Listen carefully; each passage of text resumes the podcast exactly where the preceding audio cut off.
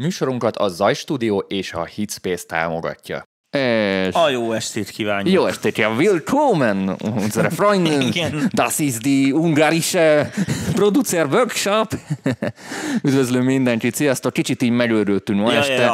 Így ilyen multikultit tartottunk műsor előtt, különböző nyelveken halandzsáztunk és beszéltünk, és így pont a németre esett a választásunk, és én úgy vagyok a némettel, hogy egy nagyon vicces nyelv, tehát én sokáig tanultam, és nem tudtam komolyan venni, mert elkezdenek beszélni, és elkezdek nevetni.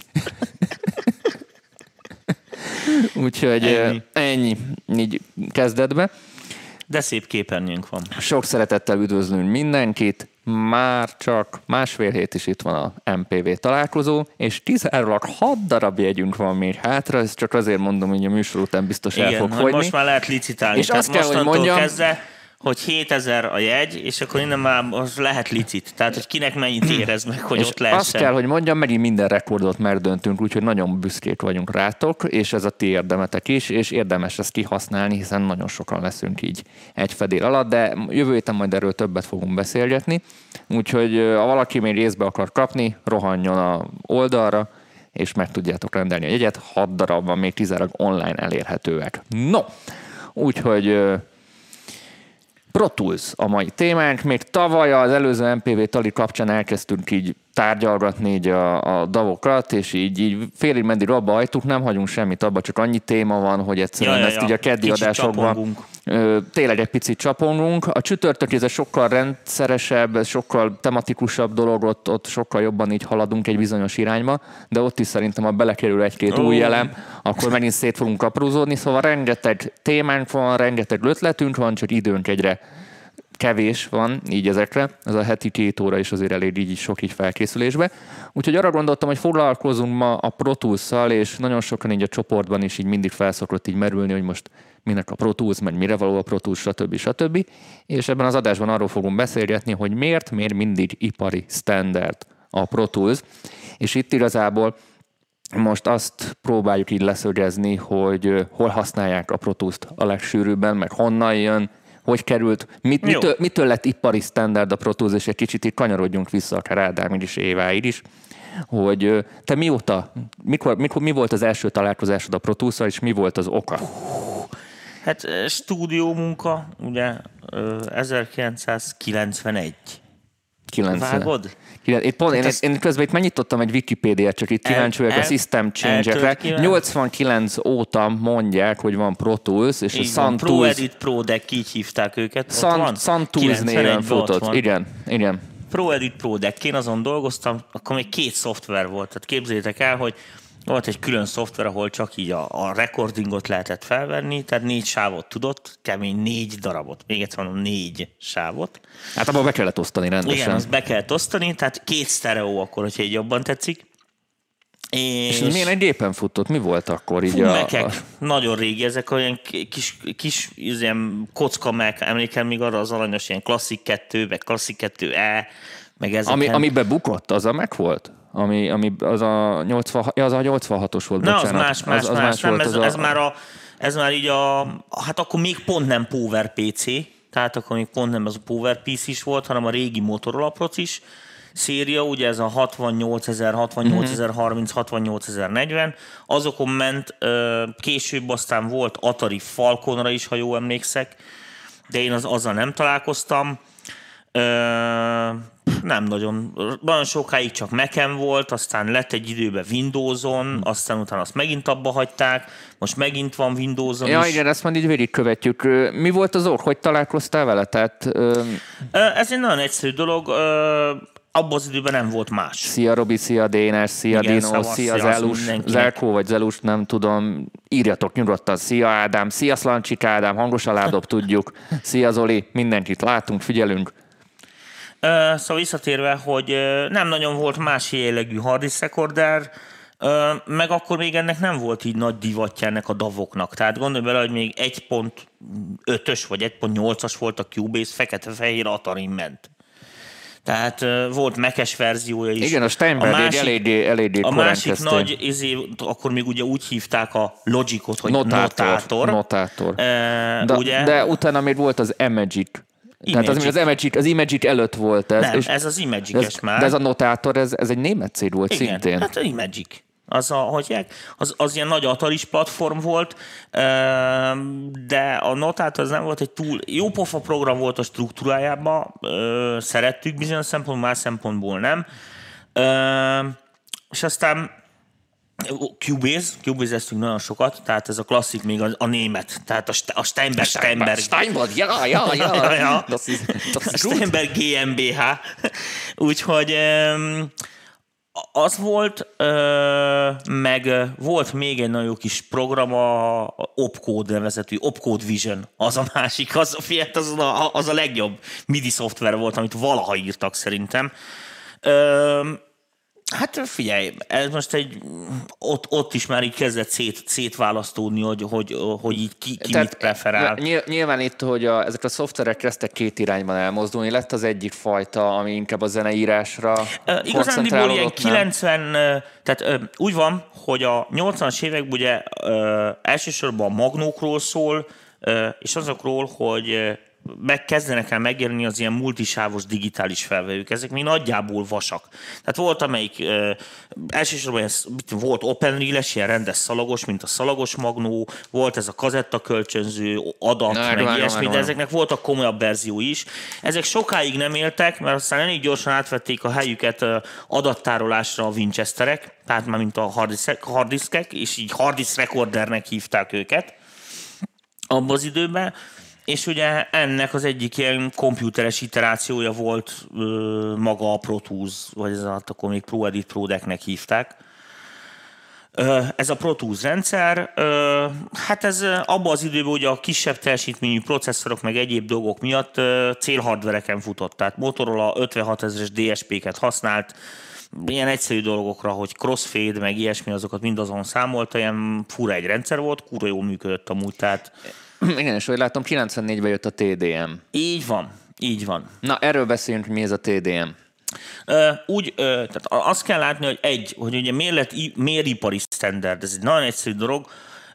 Nyilván már ezt kezdte el mindenki használni, tehát... Nem egészen. Nem.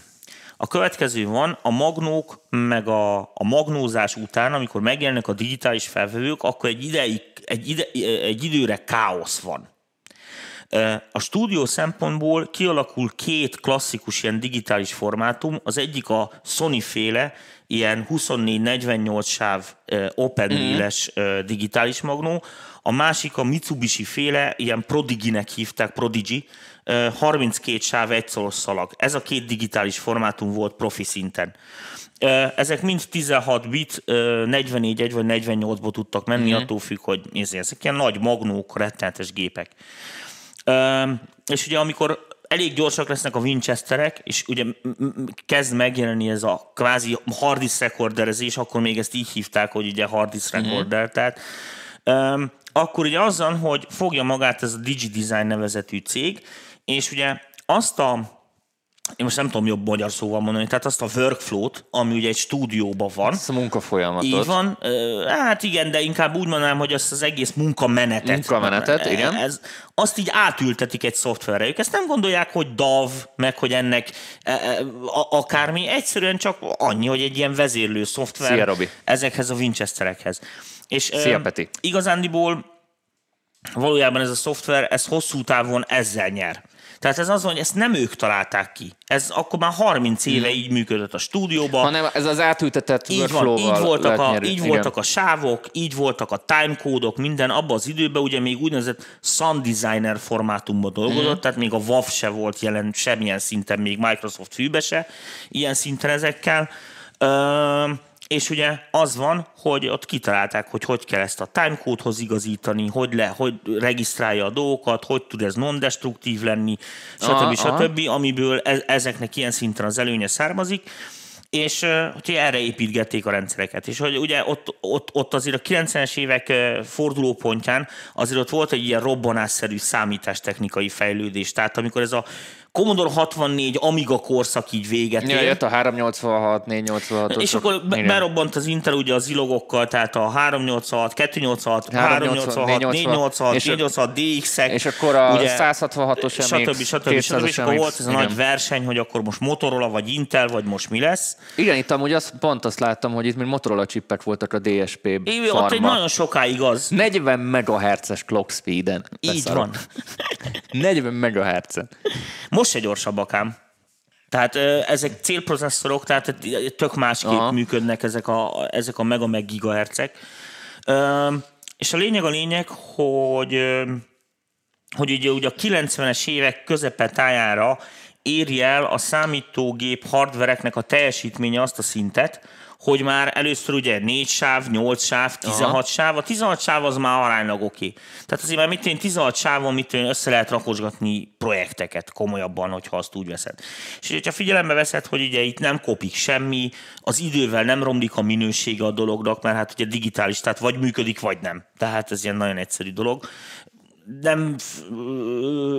Nem a hőmérséklet, nem macerás a tárolása, mint a szalagoknak, érted? És sokkal olcsóbb fajlagosan, és non-destruktívre lehet lávenni, tehát bárhányszor bevágsz ugyanarra a helyre, akkor az nem kopik ki, érted? Mint a szalagon, ugye egy idő után nem tudta letörölni már rendesen, akkor a fluxus kellett volna hozzá, és ugye ez mind-mind ilyen szempontból előnyt jelent, lehetett egyszerűen kopizgatni, szinkronok, stb. Ezek egyszerűbben működtek, és ugye a 90-es évek közepén éri el azt a szintet a komputereknek a sebessége, tárolókapacitások, stb., hogy ugye van értelme már egy ilyen nagyon soksávos rendszerről beszélni. Akkor ott ilyen 1-2 évig van egy ilyen fura átmenet, amikor ilyen nyakra főre jelennek meg ilyen többsávos harddisk rekorderek, meg mit tényleg, de ezek még leginkább így rekorderek.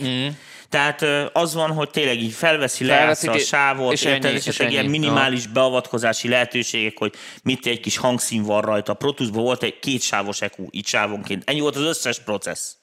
Hát meg ugye crossfade-elni, tehát érzéni tudtál, de ennyi volt, meg ugye vagdalni.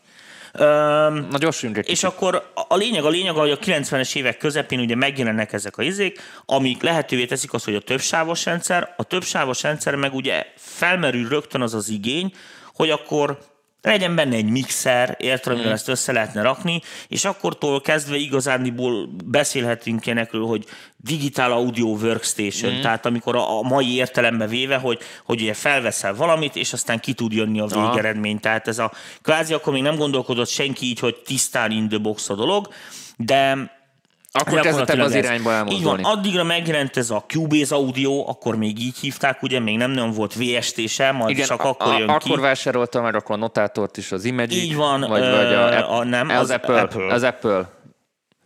Így van.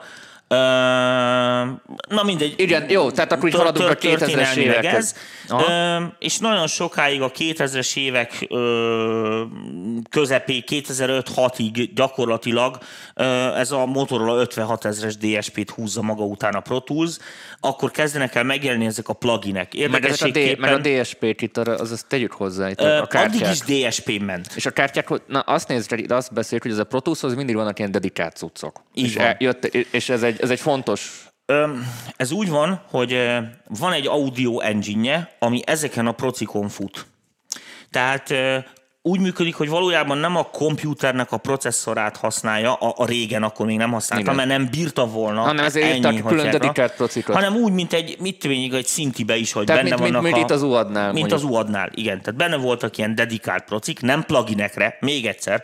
Az audio engine ezen futott. Tehát valójában a szoftverrel, de tulajdonképpen csak egy hardware távezéreltél. Tehát egy kontroller. Igen, egy kontroller volt a komputer körülötte.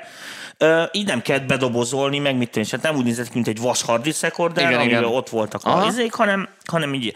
Később ugye ez tovább fejlődött, tehát telepakolták DSP procikkal, mivel ezeket a DSP procikot aránylag könnyen lehetett programozni, kitalálták a plugint. Tehát ezt a utólagos mások által megcsinálható szoftvermodult. Ezt nem a Pro Tools találta ki, tehát ez úgy valahogy adta magát, hogy így nem tudom ki volt az első ötletadó. Világos, hogy ez van mindenben, Photoshopba is, meg minden ilyen hülyeségben.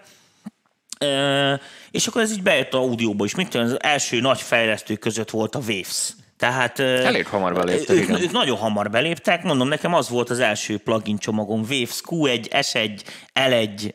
Közben Zoli kérdésére válaszolni szeretnél, lesz többi dalból is valami feketőves bemutató? Feketőves nem, csak ilyen beszélgetés jellegű, ezt nem lehet egy óra alatt bemutatni, feketővesen. Hát illetve bemutatjuk, azt magyarázzuk most el, hogy ez a rendszer hogyan működik, és mik az előnyei, mik az előnyei, és honnan jön ez. Tehát aztán most így persze használt juttatást nem adunk hozzá. Az a, amúgy le tudjátok a manuál tölteni. Van, manuál az ingyenes. Az ingyenes. Na most ugye az van, hogy, és mondom, utána jelenik meg, és ez a TDM, ez a time, hogy is van, minek a rövidítése? Megmondom neked, Time Division Multiplexing. Igen, tehát időosztott párhuzamosítás gyakorlatilag. Ezt úgy képzeljétek el, hogy ez mondjuk egy olyan, a PC-ben milyen hasonlatot tudnék nektek mondani, olyan, mint a PC-ken a PCI vezérlő. Okay? Várom. Tehát, hogy van az alaplapon egy PCI vezérlő chip, aminek a sebessége meghatározza azt, hogy milyen kártyákat rakhatsz bele, mennyit bírsz beletenni, nem tesz bele 8 videókártyát, mert azt már nem bírja el, stb. Szóval ez a TDM, ez gyakorlatilag egy ilyen sínrendszer, amire így fel lehetett rakosgatni bárhány darab ilyen DSP procit. Világos? Tudott egy csomó ilyen... Ezeket itt külön tudtad venni, vagy ez így csomagokban volt? Ilyen kártyánként lehetett bővíteni. Tehát akkor most akarok egy, mit tudom én, egy... A lényeg az, most röviden fordítva, hogy lehetett a rendszert skálázni. Világos? Tehát tudtál venni egy 8 sávos rendszert is, meg tudtál venni egy 70 sávos rendszert is. Ez egy nagyon fontos előrelépés, mert például egy csomó natív rendszernek pont az a problémája. Érted, hogy megveszel most, mit mondjak neked, egy X hangkártyát, érted, ami tud 8x8 kit, megveszel egy másik ugyanolyat, érted, és a kettő egymás között már nincs átjárás. Csak a szoftveren keresztül iszonyatos latencivel. Ez a rendszer ez nem úgy működött, hanem úgy működött, mint hogyha lenne egy kvázi keverőpultod, amit gyakorlatilag ez a TDM rendszer valósít meg.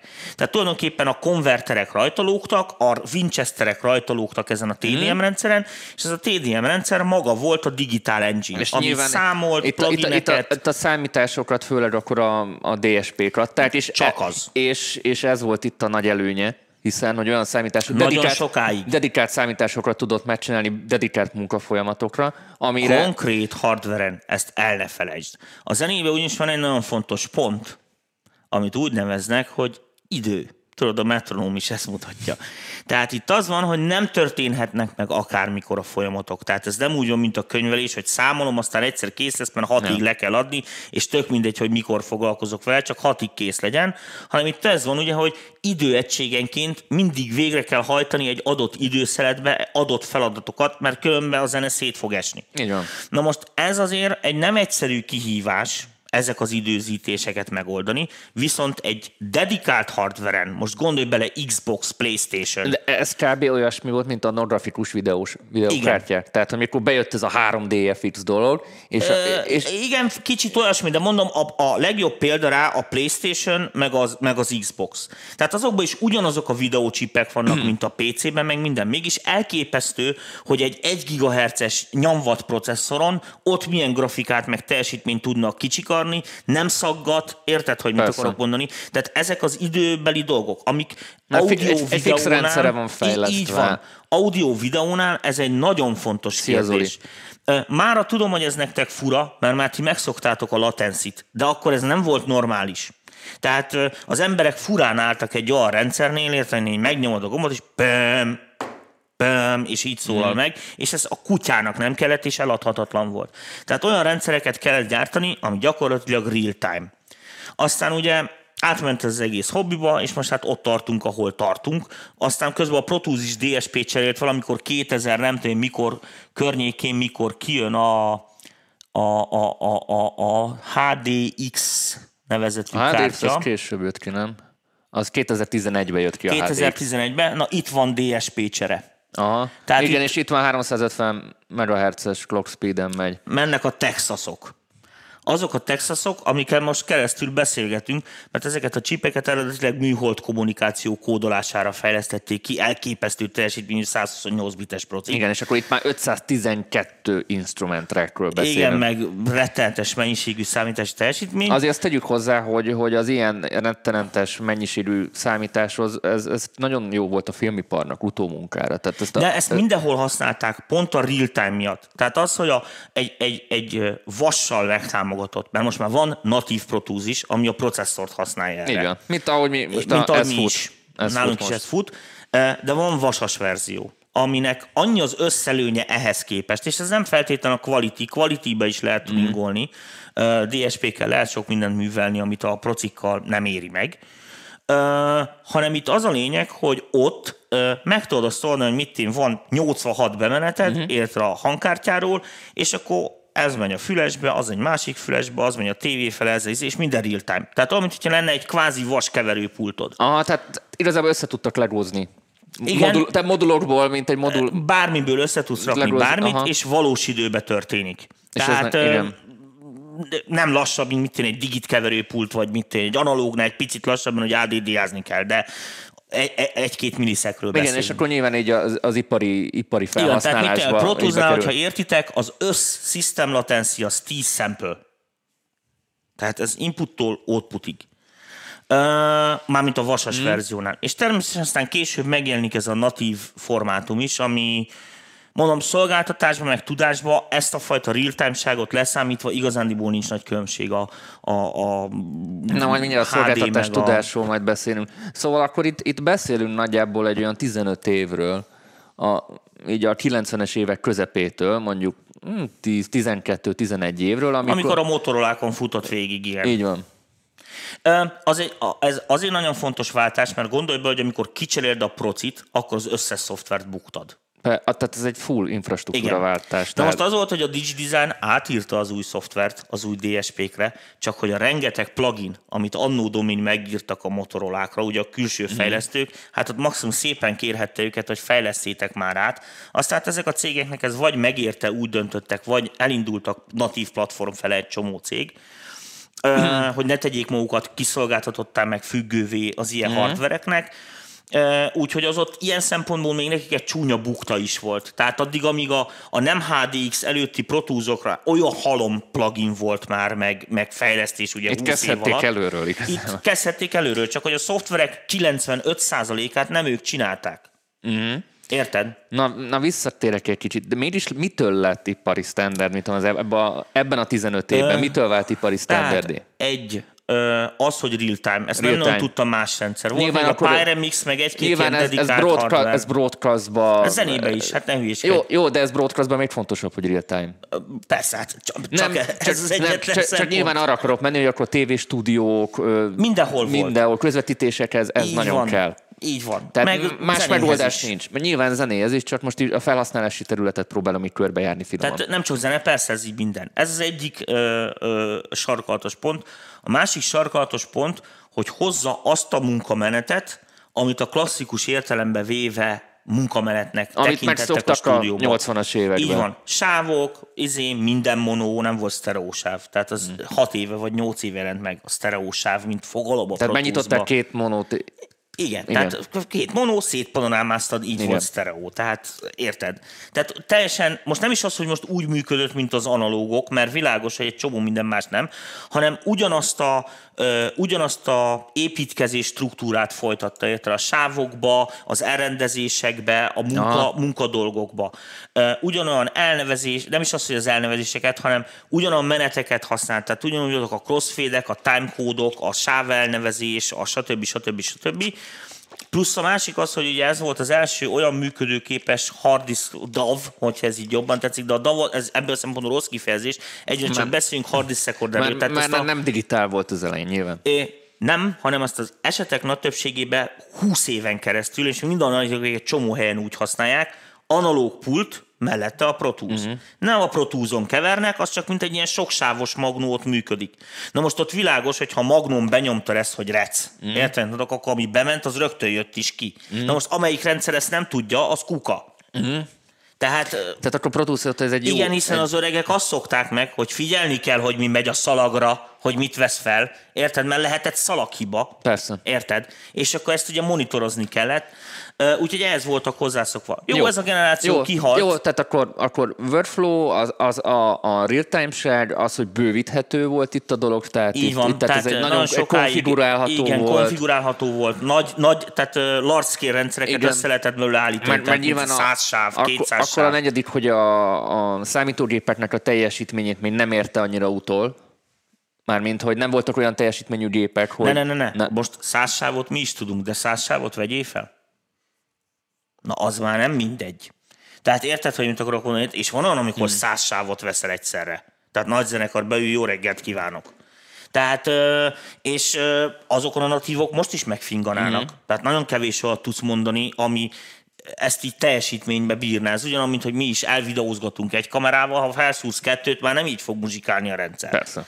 Érted? Tehát világos, hogy ott vannak ilyen izék. Tehát ezeket az ilyen nagyon large scale-re kell berendezkedni. Igen, ezt idekorán tudta. Na most a nagy stúdiók erre állnak be. Érted, amit mondok? Tehát az ebiród, a izék, meg stb. Mivel nekik ez a sok sávköl, ezért ugye a kompatibilitás véget, ugye a kicsik is mennek utánuk. Utána maga a Pro Tools Session formátum kvázi ipari sztenderré válik, olyan, mint a Microsoft WAV meg az Internet Explorer. Érted? És akkor izé van, nem akarták ők ezt, illetve biztos akarták, csak érted, így jött ki, nagyon igyekeztek ezen, és ezt a mai napig nyögjük, hogyha ez így jobban tetszik. Vannak más rendszerek is, amik tök aranyosak. Például a múltkor ugye vitatkoztam pont Varezzal, most belenéztem, megnéztem a Reaper-t, meg mit tenni, csak teljesen használható, teljesen oké, meg mit tenni, micsoda. Vannak gyerekhülyeségeim, hogy kinövünk. Na, mielőtt a funkciókra mennénk, meg így, hogy miket szeretsz, és akkor mi mutogatunk is pár így funkciót.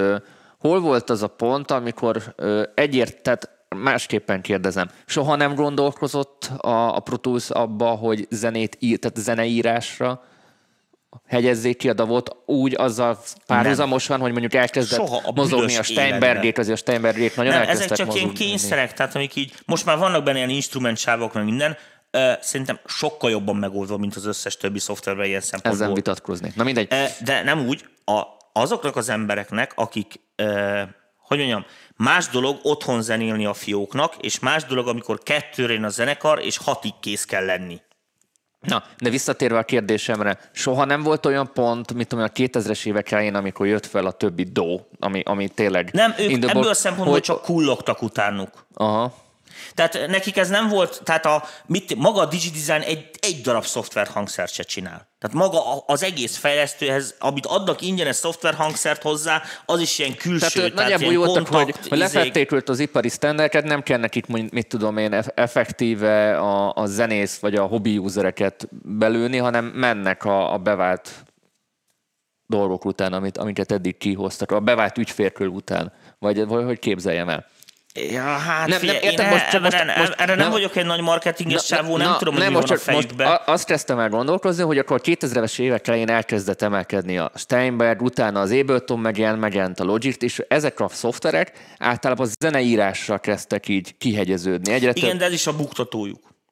Tehát az, hogy a zeneírást, ugye a zeneírás az elsődleges prioritás, ezért a többit beáldozzák. Valamilyen szinten, igen. Tehát a mixer nem úgy néz ki, áttekinthetetlen a buszrendszer, a másikba izé van, nincs timecode, nem lehet. A Cubase-nak nagyon áttekintető a buszrendszere. Világos, mondja, innen van nyúlva. Akár csak a Logic-nak. Igen, de az csak 2010 után. Tehát, hogyha nézed a kezdetleges elejét, akkor ott rettenetes káoszok voltak a VST-ikbe, azokat hogy címezed, meg mit tőle. Szóval akkor a Pro Tools semmiképpen nem akartak ebbe az irányba ők nem is vergődtek ebbe. Tehát ez nekik így nem volt piaci cél, hogy most a srácok otthon protúzozzanak, szóval nem feltétlen. Figyelj, most van egy ilyen ingyenesen letölthető demójuk, ami kb. 10 esetből 9-szer el se indul. Tehát ennyire nem foglalkoznak ezzel a jó, hát nyilván lefedik a piacnak a nagy részét, ami egy pro felhasználó réteg, akkor mit foglalkozzon a többivel, hiszen azt már lefette a többi, tehát így felosztották egymás között, és ők piacvezetők a saját dolgaikba. Mennek azért, tehát így próbálkoznak, tehát beemelgetnek ezt, azt lehetővé teszik, aztán vannak olyan cégek, akik így fejlesztenek rá. Jó, ezen ugorjunk túl. Na, egy kicsi funkcionalitás. Mik azok a funkciók, amik nélkül nem tudnál megélni? egy Pro Tools-ba. Tehát ha mondjuk 10 funkciót kéne magaddal vinni egy új rendszerbe, mi lenne az a 10 funkció, amit vinnél? De a többit el kell felejteni. De hú, ez de jó kérdés. Hát ami nagyon kell, az a szempont. Tehát mondjuk tegyük fel, FL Studióra váltanál, mert a MPV csoport, zárt csoport néző bizonyára már látták Tominak eltitkolt életét. Igen, az eltitkolt életemben FL Studiózok. Tehát mi lenne az, amit az FL-be átvinnél? Sample akkuráció. Tehát az, hogy ha már van, mit 44.100-on veszel fel valamit, akkor 44.100 legyen a maximális bontás, és ne valami hülye órajel, amit a fejlesztő úgy gondol. 2. Crossfade-ek és ezeknek a megoldása. Szóval ez egy alap dolog. Na, mutatod itt a crossfade-eket? Most nem tudok mit mutatni neked, mit mutassak. Csinálunk valami. Várjál, most ki vagyok kattintva desktopra most. Tessék, itt van valami sáv. Hát most annál nem tudok mutatni semmit, mert valamit akkor be kéne tölteni, várjál, valami akármi audiót. Tök mindegy, a sessions. Ébredés van, nem tudom. Ez a múltkori demo feedback-es. Oké, akkor legyen ez. Úgyis sample-ét konvertálnia kell, mert nem azon van a session. Mennek a csíkok, ugye 2019-ben ezt már simán megszoktuk. Régen ilyen nem volt, hogy progress bar. Tegyük egy new trackre. Igen, tesszük egy new trackre. És már rögtön dual monóba jött be. Hát ebben az esetben adok neki egy ilyen igényes gruppot, hogy együtt tudja meditálni. Hát, na, a sample akkurációt nézzük meg. Hát sample akkuráció, tehát az, hogy ha most én azt mondom neki, hogy sample pontosan akarok valamit elvágni, akkor sample pontosan vágom el. Ez azt jelenti, hogy most más szoftver nem tudja, tehát félre ne értsék a nézők, érted, de hol van az egerem? De most nem látom. Megrántod akkor. Tehát itt látszik, hogy ez a legkisebb egység, tehát ennél nincs kisebb, itt mennek a minták. De ebben most bele tudok javítani, mert nagyítani, még szegény nézők nem látják.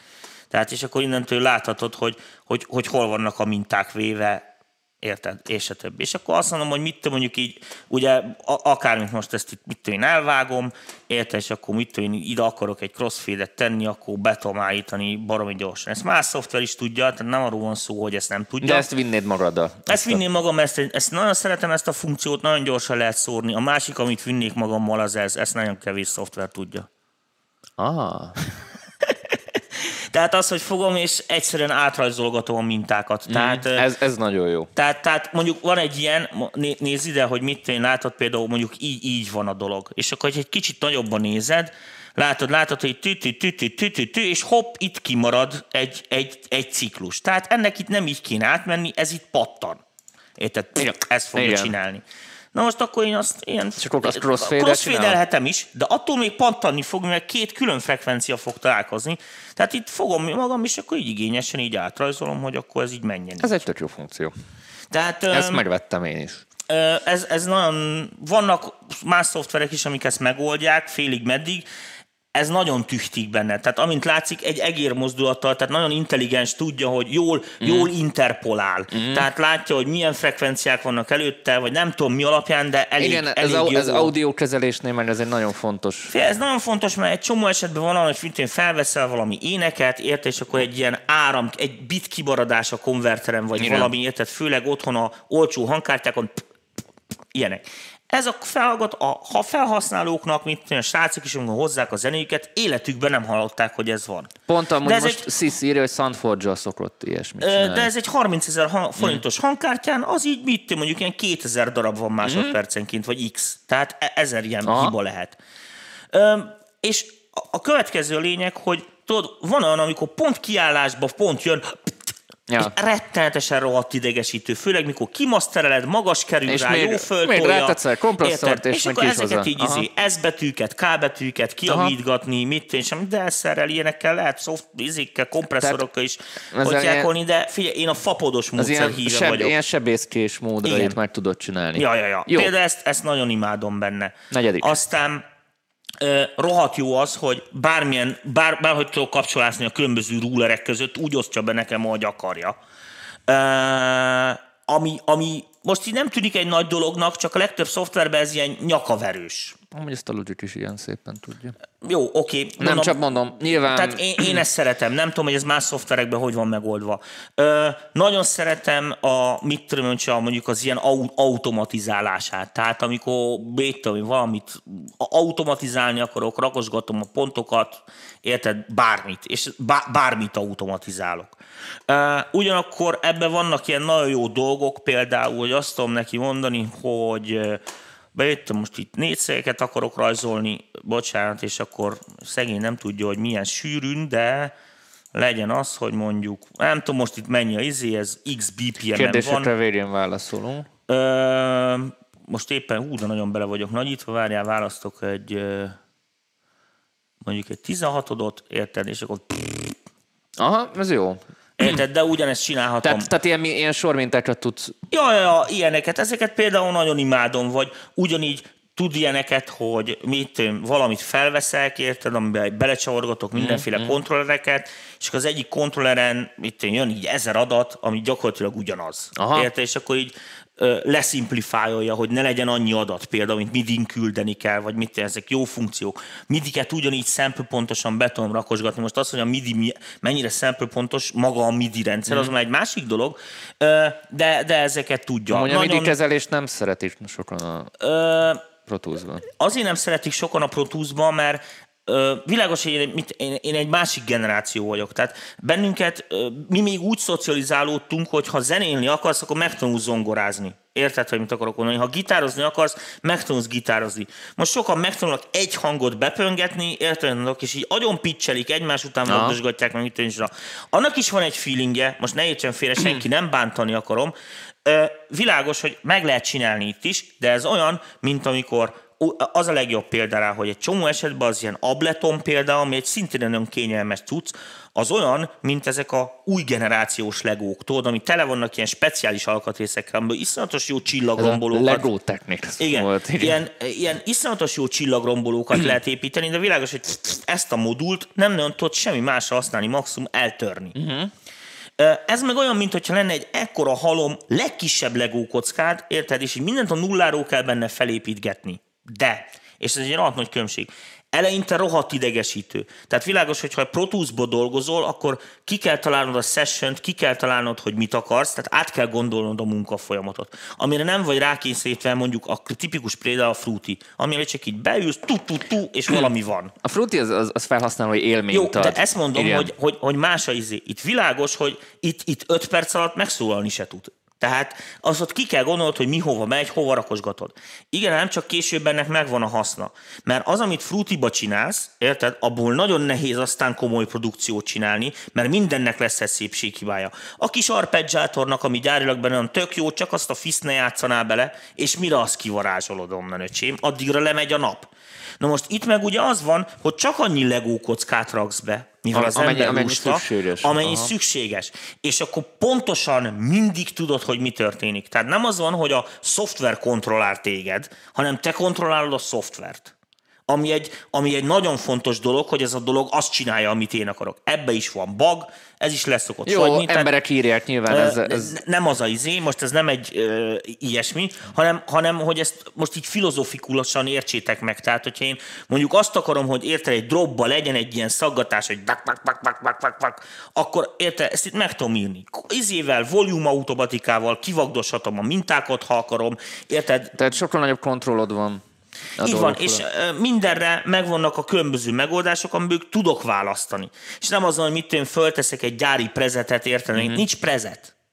Na, menjünk még egy pár funkciót. Most tartottam a 6-nál, vagy 5-nél. A másik nagyon, amit nagyon imádok, az ugye a mixer felülete, ami egy iszonyatosan fapados. Hát igen, viszont tehát egyszerű és átlátható. Viszont, érted, kicsibe nagyba látom rajta az összes... funkciót, érted, látom, hogy mi monó, mi sztereó, mi megy, hova megy, melyik kimeneten hogy megy, hogy vannak a szendek, érted? Hogy most ez átlátható, tényleg. Elküldök egy ilyet, érted, akkor ugyanezt egy gomnyomásra le tudom hívni így, érted? Ugyanezt, igazándiból ezek csak ilyen praktikumok, mert nem azt jelenti, hogy ez más rendszer nem tudja, hanem azt jelenti, hogy a keverőpulton is így van, amit már megszoktunk. Tehát amit itt csinálsz, az nagyjából összemodellezhető egy analógon, tehát mondjuk, ha itt megszokod, és elém teszel egy analóg dolgot, akkor kiismerem ott magam. Így van. Vice versa. Tehát ha mondjuk valami grubba van érte, akkor ugye lehet őket rángicálni, lehet őket egyszerre hatjákolni, de ugye mondhatom azt, hogy mondjuk ezt a grupot én modifálom, és akkor milyen attribútumokat kössön össze, mit csináljon, ugyanúgy, mint ahogy egy SSL-en összetom kapcsolni, csak a fédereket, akármi, és hogy magyarázzam neked, ez pontosan ugyanúgy működik, mint ahogy annó Domini a WC automatikával meg ezekkel működött. Most persze új embereknek, akik olyanon sose dolgoztak, ez nem jelent hátrányt. Érted, hogy mit akarok mondani? Tehát nekik ez nem szempont. De, és akkor most gondolkodjunk egy kicsit visszafele. Tehát világos, hogy drága pénzé az SSL-en nem azért van úgy, mert csak, hanem azért, mert 40 év stúdió munkájával kialakul egyfajta dolog, ami a legcélra vezetőbb, meg a leghatékonyabb. Ezt mondom, nem ők találták ki. Van ezt egy jó kérdés. Átveszik. Hasonló jó kérdés, amit én tettem föl. Ha kellene cserélned, melyikre cserélnéd be a Pro Tools-t? Attól függ, hogy mit kell csinálnom. Mondjuk utómunkáznom kell. Ha recording utómunkáznom kell, akkor stúdió van, vagy Reaper-re cserélnék. Na, ez egy jó, srácok. Barez, remélem nézel minket. A Reaperen gondolkodok, meg fogom venni valószínűleg egy fullos verziót. Amúgy csodálkoztam, hogy a Cubase nem volt benne a listában, mert logikára hasonló. A Cubase is. A Cubase-zel ott az a gond, Cubase-es műsor is lesz. Hogy a régi Cubase-ből én dolgoztam, én imádtam a Cubase-t, tehát annál jobb szoftver midire, nekem nem volt, én ezt nagyon szerettem. Tudom, a Radírt, a izét, meg mit tűncsen. De azóta se szól úgy, mint az Ataris 1.8-as fekete-fehér Cubase, egy se. Tehát amikor beletették, ez a németek, ezek beleteszik a grúvokat, meg ízléseskedni akarnak, az nem jó. Tehát az a Cubase jó, amelyik Kraftwerk. Tehát a Kraftwerk Edition.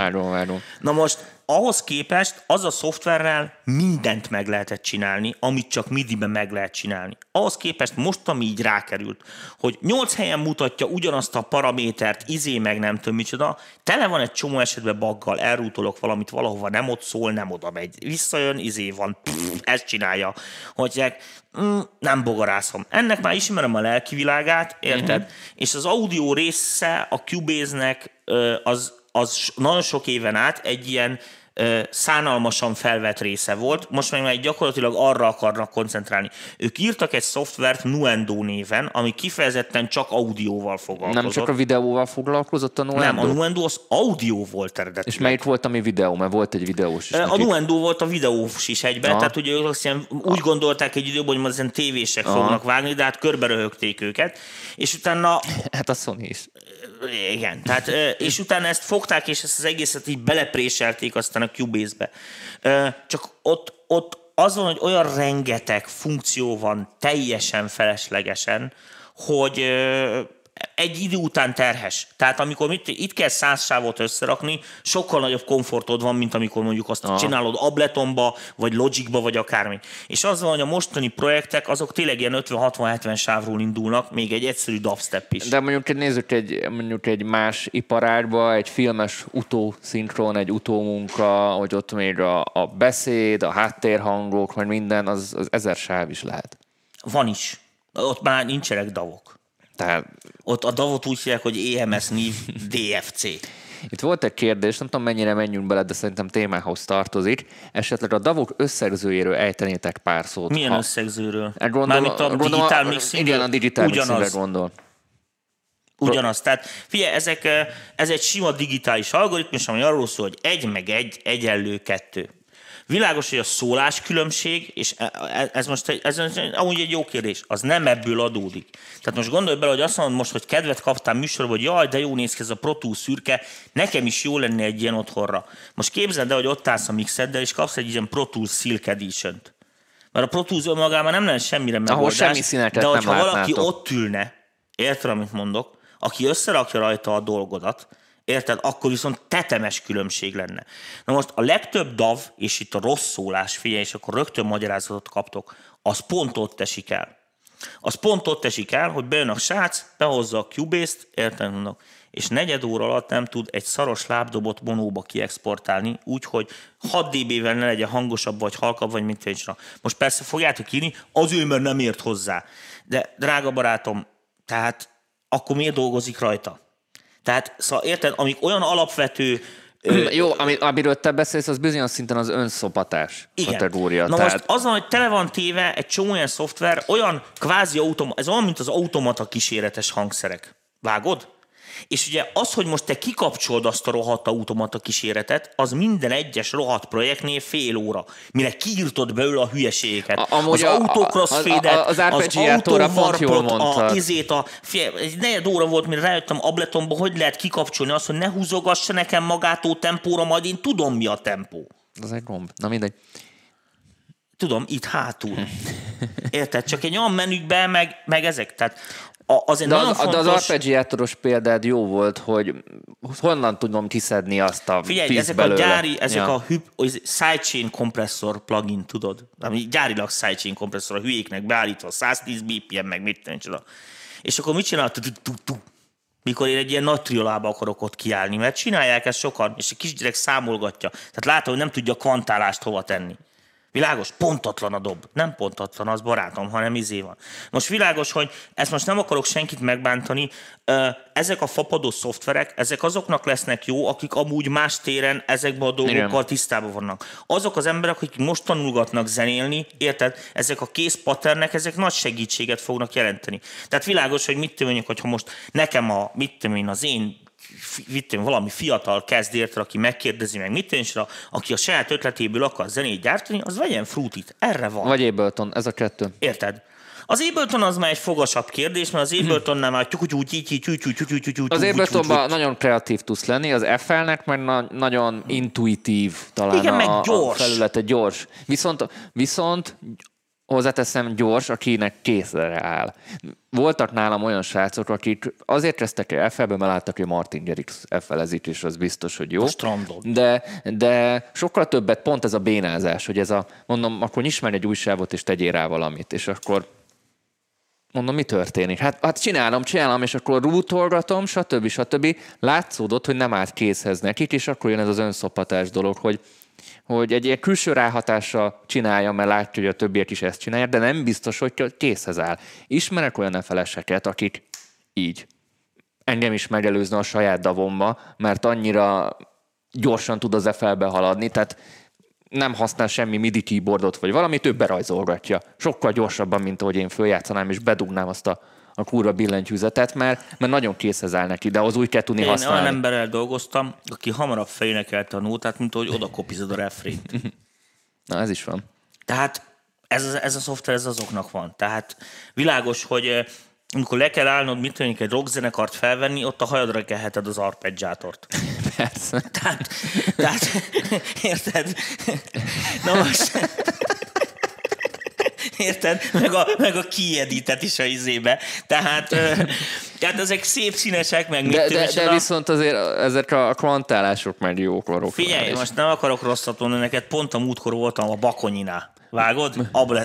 Ableton csoport valami. Amúgy van ilyen beat kvantálás. Minden van. És ráadásul szerintem az egyik legjobb, ami a szoftverek között tehát létezik. Mondjuk én följátszok, dobom valamit, és tudod kvantálni igen. Akár a 4/4 triolára, vagy bármire. Ja, hát bénán csinálja, tehát azért ugyanolyan tudod, mint amikor pitchered az igen. Éneket, tehát azért egy bizonyos lépték után izé. Viszont ami rohadt jó benne, hogyha most én azt mondom neki, hogy mit tűnik, ez egy ritmikus sáv, kezdjen el rajta gondolkodni, keresi az összes tranzienst, és akkor mondhatom azt neki, hogy most nem tudom hány BPM ezen óta vagy, hogy hol van, de mit tudom, mondjuk hol van ezen.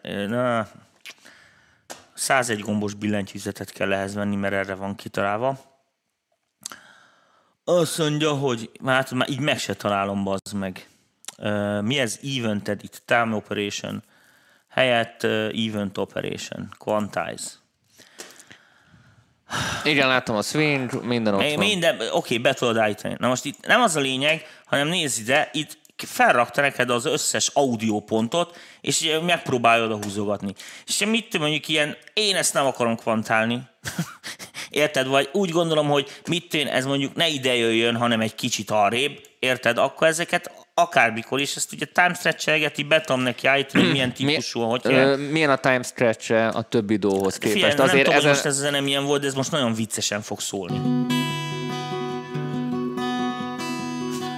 Valami nem létező tempóra odahúztam, bocsánat, a 120-ra az előadótól. Ilyesmi. Tehát világos, aha, hogyha most ezt azt mondom, hogy mit én andú, kikapcsolom az egészet, természetesen vissza tudok menni a... Egy almazével nem működik. Jaj, rossz gombot nyomtam. Na most mellé szúrtam. Élőzés varázsa. Így van. Látjátok, élőben vagyunk. Aha. Ez az eredeti. Most monóba halljuk sajnos, mert összetekertem a két sávot, de majd mindjárt kipalanálmázom jobbra-balra. Nem tudom, hogy a nézők hallják-e. Szóval akkor ezekre az audio dolgok ugyanúgy tök jól megcsinálható. Ja, nagyon jó a tranziens detektora, tehát az, hogy egy ilyen összetett zenében, mint a doboknál megtalálja, hogy basszusnál, gitárnál, hogy mikor kezdődnek ezek a dolgok, hozzá nekem lehet igazítgatni. Nekem tetszett a Pro Tools-ban, amikor nálad voltunk először, amikor a lábdobokat ki tudtad cserélni. Ja, hát az is gyors. Ez a drum replacer, ez nagyon jó. Az új Cubase-be, és jobban oldották meg, mint itt, az még jobban tetszik. Még jó, de ez mikor volt? 2008-ban. Tehát amikor ott cserélnek egy lábdobot, és akkor normálisabban minó elkezdték kopizgatni, te már így nyomtál egyet. Az nagyon tetszett a Pro Tools-ban. Na, menjünk a pluginekre, a stock pluginekre. Várjál, még valamit akartam mondani ezzel a time-el. Ja, igen. És ami például nagyon fontos dolog, hogy csomó esetben van olyan, hogy felveszünk valamit élőbe. Érted? Tehát élő dobos van, basszeres van, van, zongorista van, énekelnek, stb. És akkor kitalálják utólag, hogy most akkor nagyon modernizálni akarnak, tudod, a jazzisták meg a rock, tegyünk bele arpeggiót, tökü. Oké, barátom, de hogyha én benyomom a midi arpeggiót, ahhoz képest mindenki halljatik, kutyaütőzenészek vagytok, meg se találjátok az egyet. Tehát itt ebben az esetben ugye a ruler, az maga a zene lesz. Aha. És például ilyen rulereket lehet gyártani. Tehát kikeresi a tranzienseket, és akkor a midi beosztás az lesz, mint amit a dobos dobol. Érted? És akkor itt tök jó el lehet szórakozgatni mindenféle izékkel, automatizálásnál, delay tempókhoz, érted, hogy a nóta lötyög, megy vele a delay, és a többi, és a többi, és a többi, amiket így baromi gyorsan és relatív nagy biztonsággal meg lehet csinálni. Még egyszer ismétlem, ezek nem olyan funkciók, amik más szoftverekben nincsenek meg, hanem az elérhetősége és a gyakorlati felhasználhatósága az, ami egy igazán fontos dolog. Na most ugyanez igaz a pluginekre. Na nézzük a plugineket. Zenénél vagyunk, tegyük már ezt egy sztereósávra, csak hogy a pluginek szempontjából egyszerűbb legyen ezt kezelgetni. No, szépen sztereóban vagyunk. A stock pluginekről beszélünk kizárólag. Hát mit stock plugin, tessék, itt van az EQ. Na most, tehát, jó, ezt elhiszem, hogy a nézők ezt nem fogják hallani, mármint, hogy ez... Kicsit így Susanne halkabbra veszem az egészet, hogy ne üvöltsön a fülünkbe. Tök jól működnek. De ez egy nagyon lineáris. Hát ilyen semmiet vasz. Na most, amit én jónak tartok ezekbe a plugokba, most, hogyha már itt vagyunk, akkor én feldobok egy dinamikát is, hogy lássák a nézők, hogy mit tudom, jaj, most ezt de jó kinyitottam, úgyhogy az előzőt bezárta. Tehát itt az EQ, itt a dinamika. Tehát ezek ilyen nagyon egyszerű fapados szoftverek, színes gombokkal, világos, hogy így is lehet húzogatni, tehát hogyha valakinek ez a mániája, hogy rajzologatni akar, tudod. De ez csak egy user interface ilyen szempontból, ami nagyon lényeges, hogy ezekben nincsen semmiféle varázslat, ahogy ez szól. Tehát ez egy ilyen sima, egyenes, digitális, amit egy ilyen akármi, semmi bonyolultság. Viszont nincsen benne artifakt se. Tehát azt jelenti, nem akar több lenni, mint amit több csinál. Nem akar lenni, ő nem akar analóg lenni, nem kezd el semmit tudományoskodni. Nem helyettem, akar trafós lenni, semmit nem akar csinálni. More muzikális, akkor van egy ilyen, ki tudja, mit csinál. És ki tudja, hogy az jó-e. Most világos, hogy egy olyan felhasználó, érted, aki nem tudja, hogy mit akar, az itt meghalt. Tehát ezek a gombok, ezek kvázi nem ötletelésre vannak, nem arra vannak, hogy az amatőr ötleteljen tolt. De ez ugyanaz most, és nagyon csúnya példát mondok, és bocsánatot kérek, a kollégámnak most van kisgyereket, tudod, 1 éves, és akkor a gyerek kapja egy játékokat, tudod, ami van így 4 nagy piros gomb, és akkor azt benyomja, és akkor ez tehén hang. Benyomja. Tehát ilyen gyerekszempler. Na, ez. De figyelj, nekem a Fruity meg azok, azok így néznek ki. Hát, érted, az izotóban, Tiesto 5-ös plugin. Minusz 100 követőt. Igen, minusz 100 követőt. Tomiban nagyon formában vagy. Ma írtam az embereket. Ma írtad a követőket. Igen. Ez van, elnézést mindenkitől, szóval ezek nekem olybá tűnnek. Engem, én egy olyan csáv vagyok, akit, hogyha valami olyat kell csinálni, ami felett nincs kontrollom, vagy nem értem, akkor az borzalmasan idegesít. Tehát mit tudom, mondjuk, én csak azért néztem a Twin Peaks-et, nem viccelek neked, mert próbáltam benne keresni az értelmet. Nincsen. Most, de figyelj, igen, még látszik, most hogy ilyen nagyon realista alkat vagy, ez a nagyon matek fizikus figyelj, alkat, és nem, mindent... nem lehet számon leírni, nincsen. Nyilván ez a, most azt mondja, léteznek a szellemek, ezt nem tudják neked tudományosan bizonyítani, igen. Addig nem hiszed el az a típus. Az egyenletnek nincs olyan gyöke, hogy szellem, szavasz. Tehát jó, most viccen kívül... azoknak ajánlom elsősorban ezt a szoftvert, mert ahogy látom már lassan a műsoridőnk végére értünk, hogy akik tudják, hogy mit akarnak csinálni. 1. Tudják, hogy mit akarnak. 2. Elsősorban recordingra meg utómunkára optimális. Nincsenek benne felesleges sallangok, azok a funkciók lesznek ott, amit akarsz. Mm-hmm. Tehát nincs ez a, mondom, ez a magamtól kitalálom a BPM-et, megmondom, hogy milyen hang nem, aztán tudod, aztán hangnemre kvantálja. Én is olyan a sráctól, ki kéne pitchelni az éneket. Mondom, miben vagy? D-be. Jó, beállítom D-re, de mondom, kurva hamisán, mondom. De az D. És akkor mondom, honnan tudod, hogy D? Mert azt mondta a nem téminek az izidetektor, az miért tévedne? Hát de hogy ne tévedne? Rohadtul. Tehát szóval érted, hogy mit akarok mondani? Tehát vannak olyan dolgok, amiket így a gépekre se szabad rábízni, és hát ugye azért, mert hogy mit tűnik az amatőrebbek, akik ebbe ugye bekerülnek, azt gondolják, hogy ez amint tudod a régi autókban a gagyi automata váltó, hogy az addig, amíg nincs agyon komputerizálva, meg kitalálva, hogy mikor kell visszakapcsolni, mikor nem kapcsolhat vissza, hát addig az életveszélyes is lehet. Autók jobban már vannak építve. Sokszor. Így van. Igen, Tomi, veled azt érzem, hogy tudod, van az a játék az iskolában, amikor megy a zene, és elhallgat a zene, és gyorsan helyet kell foglalni. És így írtod néha a kedves követőinket az FL-es beszólásokkal. De most nem, ez nem az FL-nek szól. Hát most ne hülyéskedj, ez egy ugyanolyan dolog, hogy otthon, figyelj, egy ilyen gagyi, akármilyen mosogatószert használnak, mint bármelyik másik háziasszony, holott tudom, Tamás, hogy ennek a 3/4 része... Tamás, mint a jó háziasszony. Igen, a 3/4 része egyáltalán nem is mosogatószer. Mert láttam már oldószert. Tehát én látom azt, amikor egy apoláros oldószer, megtámadja a zsírt, hogy az hogy néz ki. Ez nem így néz ki. Tehát ráöntöm, tudod, és nem jön le a retek a tányérról. Kicsit kanyarodjunk vissza a hétvégére, így a műsor zárása alkalmából. Aki nem látta még, mindenképpen nézze meg az ékes bizonyítékot, hogy Tomi FL Stúdióval éppen mókolgat, ez az átcsoportunkban elérhető, szóval nem vagytok benne az átcsoportban, itt az ideje, hogy jelentkezzetek. Megkérdezném, hogy milyen élmény volt így az első találkozás az FL-e, de akár meg is nyithatok neked itt egy FL-t. És... Ilyen rohadjál meg, ezt tudom mondani neked élő műsorban. Ha akarod, van itt egy FL demo, én itt rá... Itt azonnal mindjárt megnyílik. Eleve van egy kérdés, érted, hogy mit akarok mondani? Nem kell, hogy kérdezgessen. Mit akar még tudni ez a szoftver? Mi ez? Itt a mixerre, látod? Azt látom, ez hülyeség ez az egész. Nem ismerem az FL-t, fogalmam sincs ebből a szempontból. A sztori lényeg a következő, volt nálam egy zenekar, basszust kellett cserélni. És én nem készültem fel arra, hogy most szinti basszus hozzak, úgyhogy nem volt ott szinti. Ezért egy kedves kollég, nevezzük nevén a Dominik, ott volt véletlenül, akinél nála volt a laptop. Világos, de neki FL van fönt, és abban vannak fönt a szoftver hangszerek.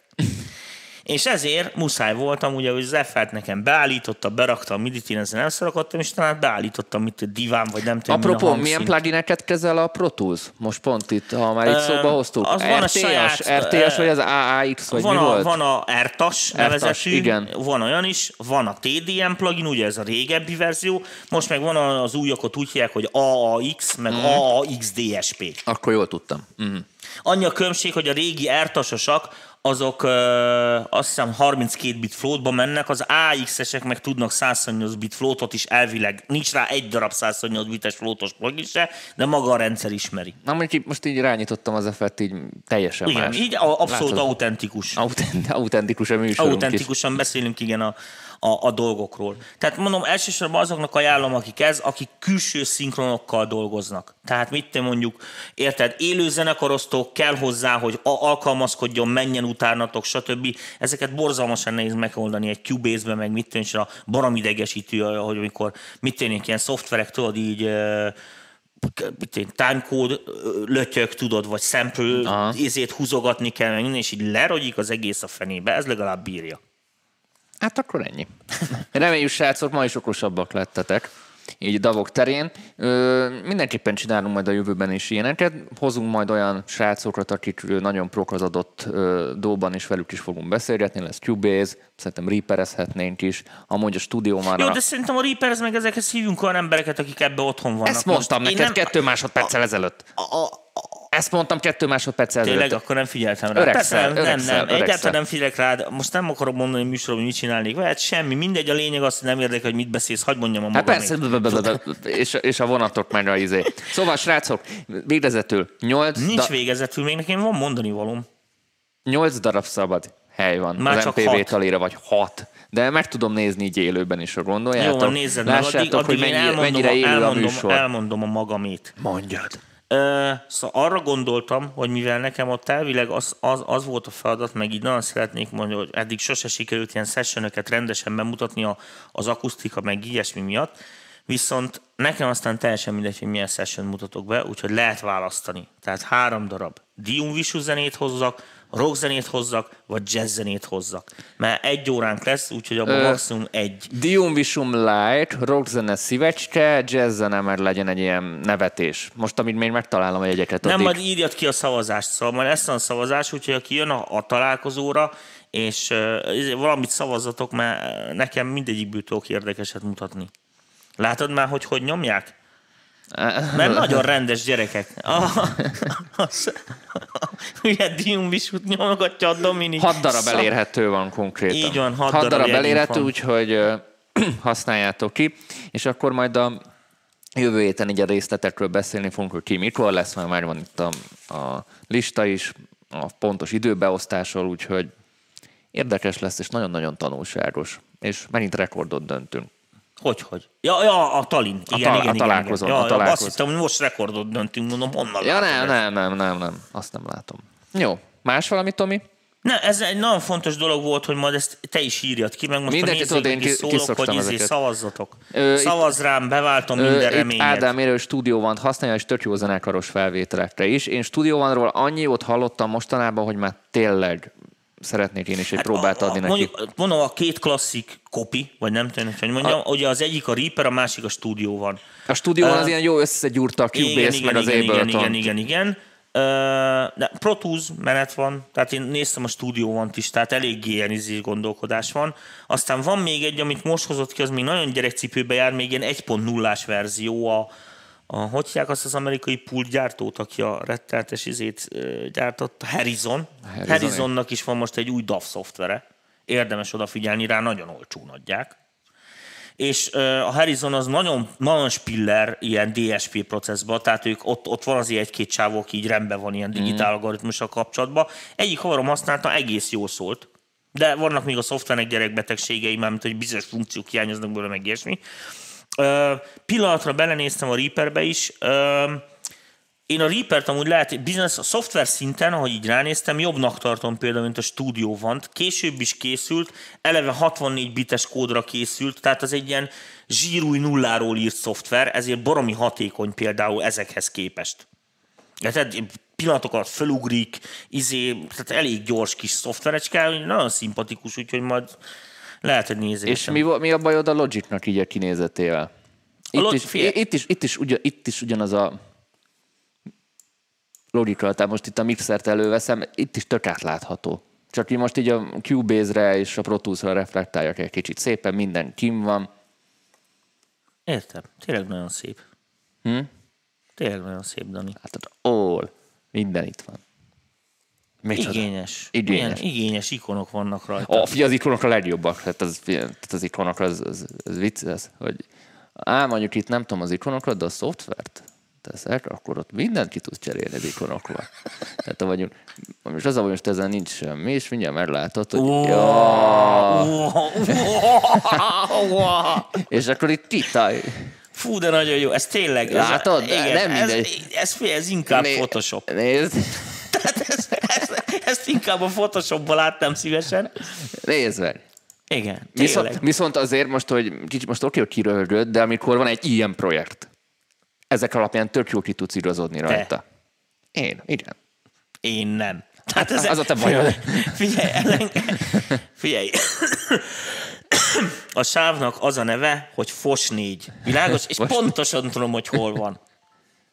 Tehát ez, mondom, a workflow az nagyon fontos dolog. Nem, ebből szempontból szerintem nincsenek már tetemes különbségek. Én az utóbbi 10-15 évben azt látom, hogy amióta ez a DAV mint fogalom létezik, tudod, a marketingesek kitalálták, hogy ezt így kell kiírni, hogy DAV, tudod, mint a szappant. Azóta azért ezek így esnek egy kupacba. Tehát világos, hogy egy ugyanarra a dologra, érted, hogy mit akarok mondani, ugyanazok, előbb-utóbb ugyanazok a megoldások lesznek. Tehát már érted, most ennél az egérnél mit lehet egerebbet kitalálni? Tehát most az, hogy milyen az alakja, meg hol vannak rajta a gombok, ezen el lehet vitatkozni, de valójában azon múlik minden, hogy milyen az érzékelője. Érted, hogy elugrik-e, vagy milyen pontos. Ez egy vacak, világos, 2000 forint évet. Esperanza. DJ Esperanza. És creating space for your dreams. Igen, mennyi évet? Tehát Dani, mondd meg a nézőknek. Szerintem 1800 forintért vettem az Ocean-ben. Ennyit szánt rám. Érted? Ennyit érek a csávónak. 1800 forintot.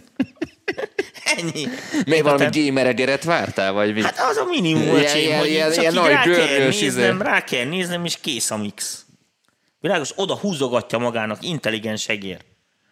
De ez is milyen hülyeség, mert ez már hogy ki fog menni a divatból, most csak a nézőknek mondom, hogy ez mekkora halál, hogy van egy darab egered. Miért nem így varázsolunk, mint igen. Az kifirbe? Hát nem, hát az figyelj, idegromot kaptam értelem, amikor a Tom Cruise izébe húzogatja, atyák van. Hát nekem is olyan kell. Hát hülye vagy, hát mekkora menő lenne. Érted? És akkor már az is, akkor milyen jók lesznek az emberek, akiknek 6. ujja is van.